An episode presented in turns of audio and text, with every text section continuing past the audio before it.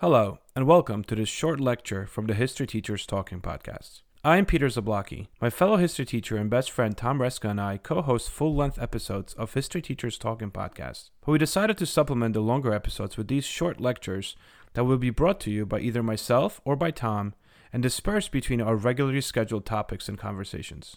This week, on History Teachers Talking Short Lecture, we'll look at a retirement and death of one particular president. So, Ever wonder what happens to presidents once they retire? I did.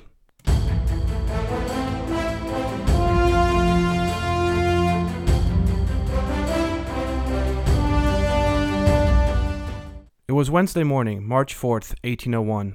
John Adams was defeated. It was not just because he just became the first president in the history of the nation to lose a re election bid. It was not because he lost the friendship of Thomas Jefferson that would highly likely never be regained. It was not because his own party chose to follow Alexander Hamilton instead of him. It was not because his countrymen failed to stand behind his fight to prevent a war with France that the nation could not win. It was because of all of it. The man with one hand on the handle of his coach and the other on his pocket watch looked back at the presidential mansion one last time. He sighed, turned towards the inside of his carriage, and got inside. The journey back home to his farm and his beloved wife would be both a burden and a relief. The best way to describe the first years of John Adams' retirement is calling it what it was a self imposed isolation. For the first two years at his farm in Quincy, Massachusetts, the former president hardly left his house, and if he did, only for brief strolls around his land. Furthermore, in comparison to his later verve for writing and publishing, the early years were very quiet.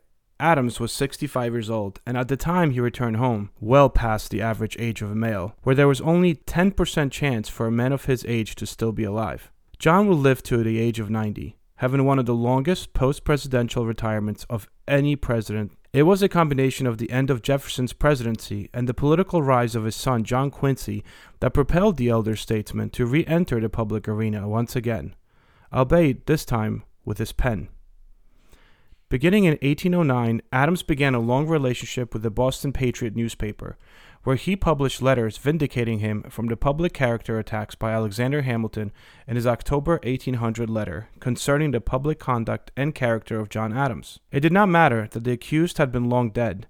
Adams saw it as a closure to finally defend himself from what he called the greatest of all liars. From that point on, the writing never ceased which now accounts for volumes of correspondence. It appears that no topic was too trivial, whether it would be discussing the nature of his manure piles at the farm or commenting on history and political philosophy. His most extensive correspondence was between himself and Benjamin Waterhouse, who founded the Harvard Medical School, Benjamin Rush, and eventually his once lost friend Thomas Jefferson. Their once close friendship had turned sour when the two found themselves running against each other for president in a campaign that saw some terrible mudslinging and character attacks that would eventually become the norm of presidential elections. When in 1812 a mutual acquaintance reintroduced the two friends, it spurred on an exchange of hundreds of letters.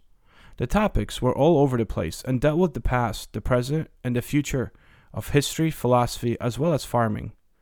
Although they would not see each other in their retirement, Jefferson and Adams' 14 year correspondence shows forgiveness and redemption for both men. It also shows the ability of two people to remain close friends, regardless of their political affiliation and beliefs. Apart from writing, Adams finally had time to pursue one of his favorite passions reading, collecting, and annotating books. By the time of his death, his home library had over 3,000 books and was always on the lookout for more. In fact, once his penchant for collecting became known, it became the go to gift for the former president from everyone ever making a stop at Quincy. Adams began and ended his day in the same study on the second floor of his home, where he would wake up early to write and retire late to read. He would often creep out of bed before dawn and read his books by candlelight as not to disturb his still very much asleep wife. When too tired, he would often engage Abigail to read to him once she was up or when the two were about to retire to sleep. Writing to her son and future president John Quincy Adams, Mrs. Adams openly stated, Your father's zeal for books will be one of his last desires which will quit him. It was not just the reading, but the note taking that the once most powerful man in America engaged in. Reading a book was like a dance. The narrative would lead, and then Adams would take over, pen in hand. In his Pulitzer Prize winning work, David McCullough pointed out how for John Adams, commenting in the margins was like having the ability to have a conversation with himself, to talk back to, agree, or take issue with Rousseau, Turgot, or Adam Smith, or Joseph Priestley. In fact, sometimes it seemed that the margins of his books contained more writing than the text itself, as was evident in the book about the French Revolution, where the comments totaled over 1,000 words. Apart from reading and writing, Mr. Adams was in his retirement first and foremost a family man. With John Quincy managing his finances and the upkeep of his property, his other son Thomas moving back home to start a law practice, and the widow and children of his late son Charles deciding to also come back, the elder statesman enjoyed his time as a father and a grandfather. Yet, eventually, three tragedies between 1811 and 1818 would leave him lonely, albeit with his books and correspondence. First came the death of his daughter from breast cancer in 1811, then the death of his grandchild to whooping cough, and one from which he could never fully recover, the death of his beloved wife Abigail Adams on October 28, 1818. Succumbing to typhoid fever, Abigail's departure left John distraught. If anything, it slowed him down. His son Thomas and his wife and children moved in to help take care of Adams, not that he thought he needed taking care of. He took his role as a father and a grandfather of 14 grandchildren and five great grandchildren very seriously and with much pride. In the last five years after his wife's passing, the former president often complained of aches and pains, but refused to become dormant.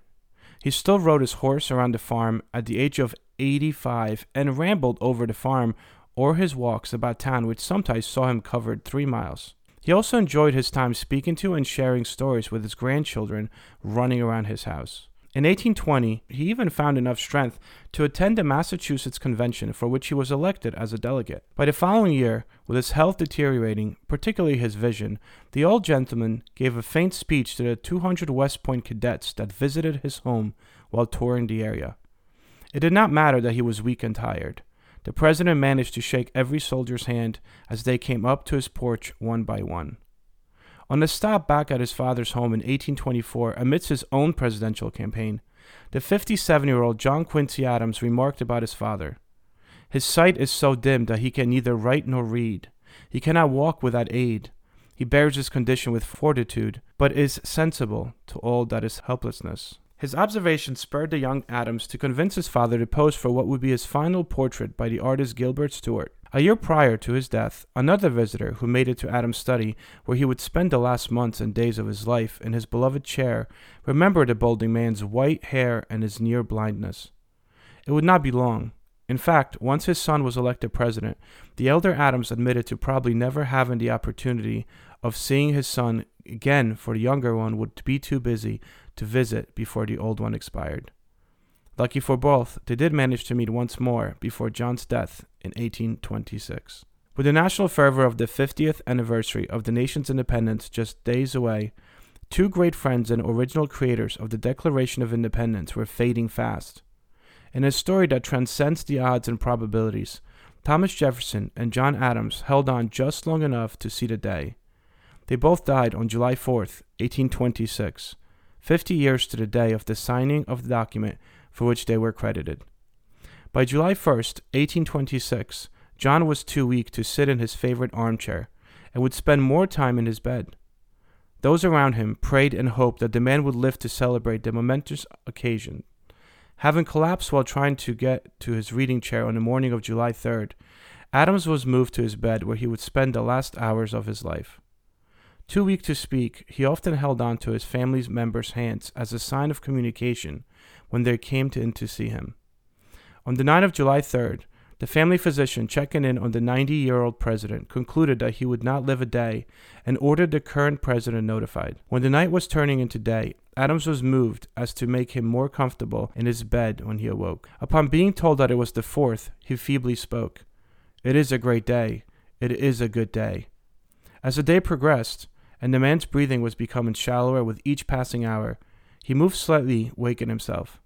Without opening his eyes, John Adams, the second President of the United States, whispered, Thomas Jefferson survives.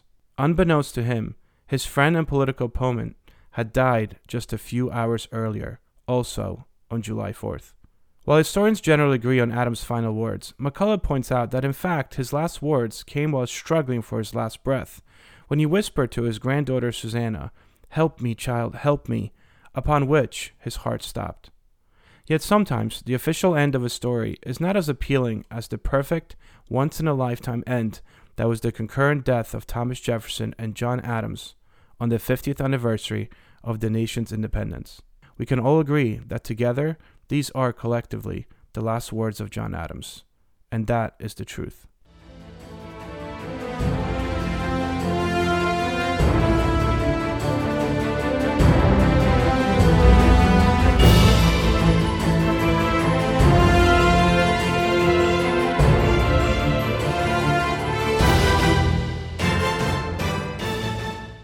Thank you for listening to this bonus History Teachers Talking podcast lecture. You can check out our website at www.historyteacherstalkingpodcast.com. I'm Ken Harbaugh, host of Warriors in Their Own Words, a podcast that presents the unvarnished, unsanitized truth of what we have asked of those who defend this nation. As a country, we need these stories more than ever. Stories from Americans who have borne the battle, including 30 year old remastered interviews with veterans from World War I recounting their time in the trenches of Europe, and with veterans from World War II, Korea, Vietnam, and from our most recent conflicts in Iraq, Afghanistan, and other battlefields Americans may never have heard of. Hear their stories by listening to Warriors in Their Own Words wherever you find podcasts.